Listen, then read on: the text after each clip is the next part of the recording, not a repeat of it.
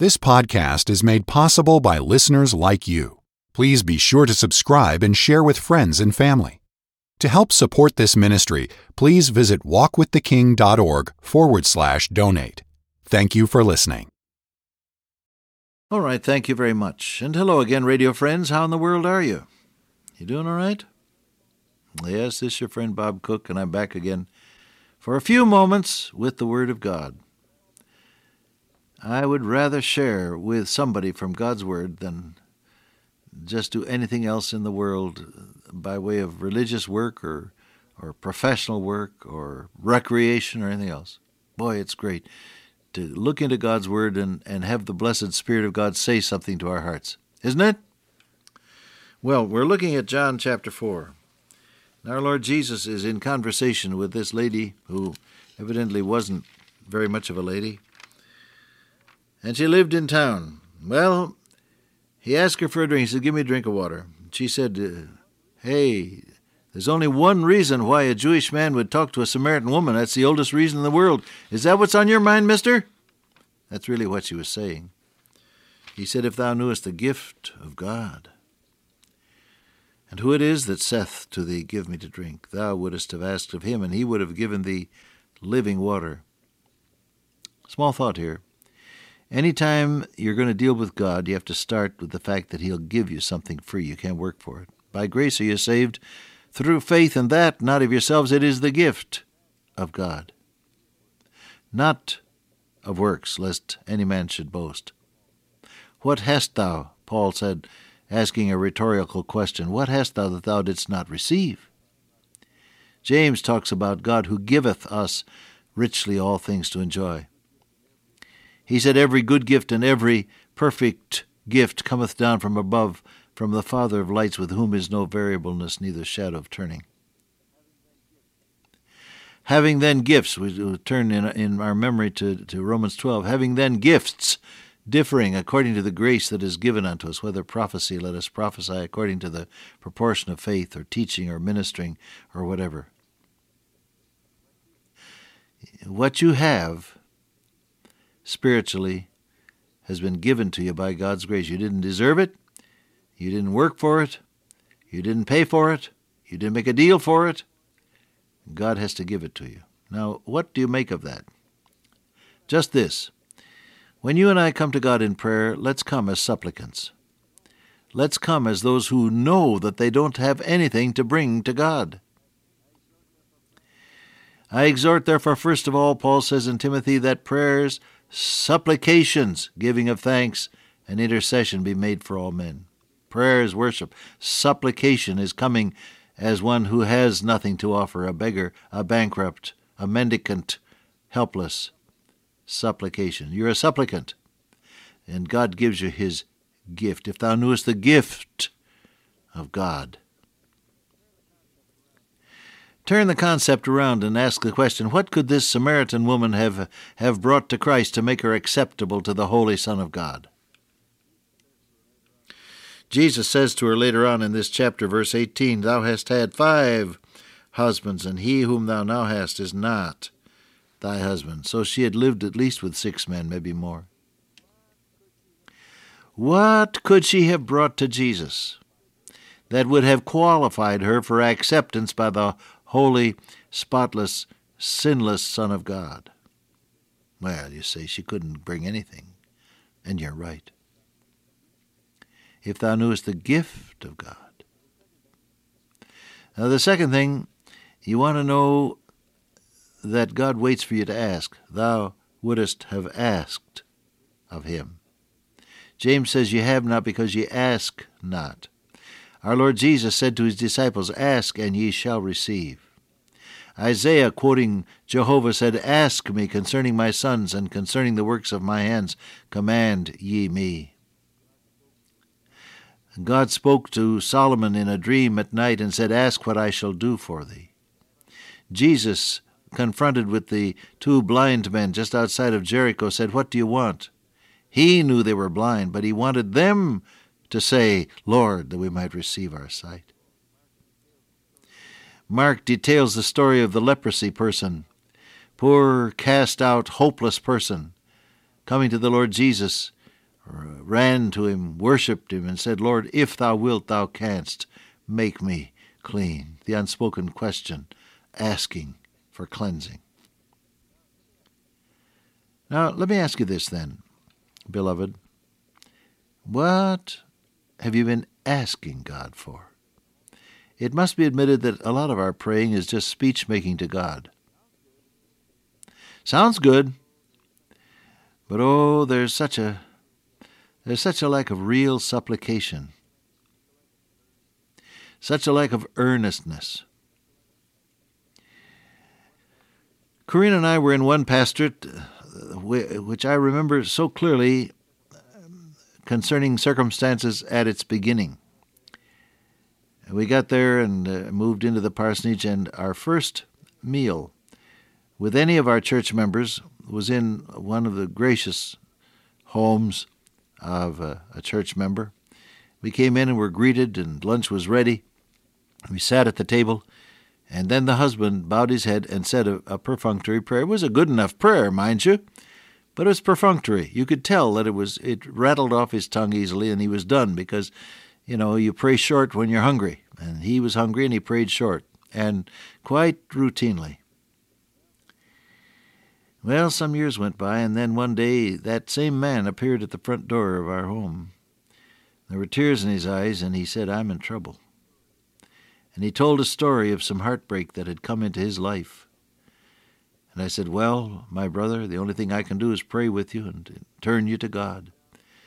And so we got down together on our knees, kneeling beside the old sofa in the front room. And I prayed for him, and then he prayed. And oh, how he poured out his heart to God. That's different. Now he was asking God to hear him. And now you had the impression that God was listening. That's one thing I remember. I remember another thing. I had some meetings up in Toronto years ago when I was president of Youth for Christ and I was greatly under pressure in those days for a number of reasons, not only the responsibility of being president of Youth for Christ, which was precariously balanced financially and every other way. It was it was like trying to steer an aggregation of racehorses. You know, all these vigorous, eager young entrepreneurs, each one wanted to go his own way, and you were trying to get them all to go in the same direction, and, and you were trying to tie the thing together across the world. And I was under pressure about that, and there were some other things as well. I surely needed somebody to pray with me. And I remarked to uh, my friend evangelist Jim Mercer, a man whom I haven't seen in many years. But uh, we were close then. I saw him often. And I remarked to him, I said, Oh, boy, I wish I had somebody I could pray with. I'm so burdened. Well, he said, I don't have meetings on Monday night. I'm in meetings over here in Owen Sound, and, and I don't have a meeting on Monday night. It's an off night. I'll come over and I'll pray with you. Oh, I said, that'd be great. As soon as I'm done with my meetings in the exhibition hall in Toronto, I'll come back to my hotel and, and we'll pray. So we did. There he was. We got down and prayed, and I laid out before him and before the Lord then some of the things that were on my heart, and then he began to pray for me and the earnestness of that man as he asked God to, to anoint me and to deliver me from fear and to keep the devil off of me and to guide me in the will of God, the earnestness with which that man asked God to do this was tremendous. And I was aware of the fact that his body was, was shaking and trembling as he prayed, pouring out his soul for his friend Bob Cook. My, I was grateful for that. I felt like I could just go anywhere and do anything for God when we got through praying. Ask. Gift of God, thou wouldest have asked of him. So I come back again to the little question that I proposed a moment ago. What is it that you're really asking God for? Well, you'll have to answer that, beloved. I can't answer it for you. But I'll tell you this when you make a list of the things that you just have to have from God or you'll die, and you ask for them and you keep asking for them, you're going to get an answer. It's John Knox kneeling there in his house there on the corner of a street in Edinburgh. I went past it years ago and they pointed it out to me where he uh, prayed that famous prayer, Oh God, give me Scotland or I'll die. That's the kind of earnestness that God waits for. Ye shall seek me and find me when ye shall search for me with all your heart, says God. This people honoreth me with their lips, Isaiah complained, but their heart is far from me. The historical writer says Israel feared the Lord, but served their own gods. You can't do it that way, beloved. You can't have a dual relationship. You have to be real with God if you're going to get anywhere. Thou wouldst have asked. And then it says, He would have given thee living water. There's no strings attached to the answer that God will send you when you ask Him for what you need. It's great truth, isn't it? Well, the conversation goes on here at Jacob's ancient well in the town of Sychar. The woman said unto him, Sir, thou hast nothing to draw with, and the well is deep. From whence then hast thou that living water? Art thou greater than our father Jacob, which gave us the well and drank thereof himself, as well as his children and cattle? Instinctively, she, she seemed to know that there was a connection between the, the, the water in the well and the traditions that they held concerning Jacob on one hand, and this stranger who was speaking with her. Art thou greater than our father Jacob? Well, there you see is the question that uh, you'll have to settle for yourself, and the question that is asked, I'm afraid, by every person who comes face to face with the, the demands of Christ. Is he greater than what I know about? I know about my religion that I've been in which I've been reared. I know about my customs and my traditions. I know about the things that that uh, uh, stimulate my interest and that seem to satisfy me. I know what makes me happy. I know what I've been living for. I know all that. I know what will bring money and comfort, not to say luxury or fame. I know that. Is he greater than that? Well, I say you'll have to settle that. Paul the Apostle settled it, didn't he?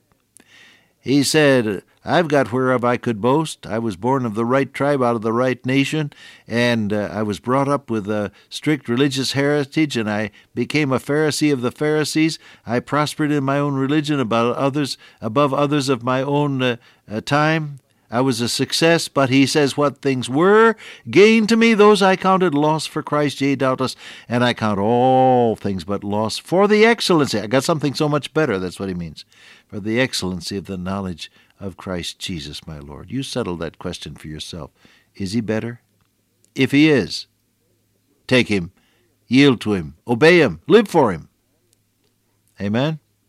it's great truth. Dear Father, today, may we be folk who really ask God, who really believe God, and who really obey God. I pray in Jesus' name, amen. Till I meet you once again by way of radio, walk with the King today and be a blessing.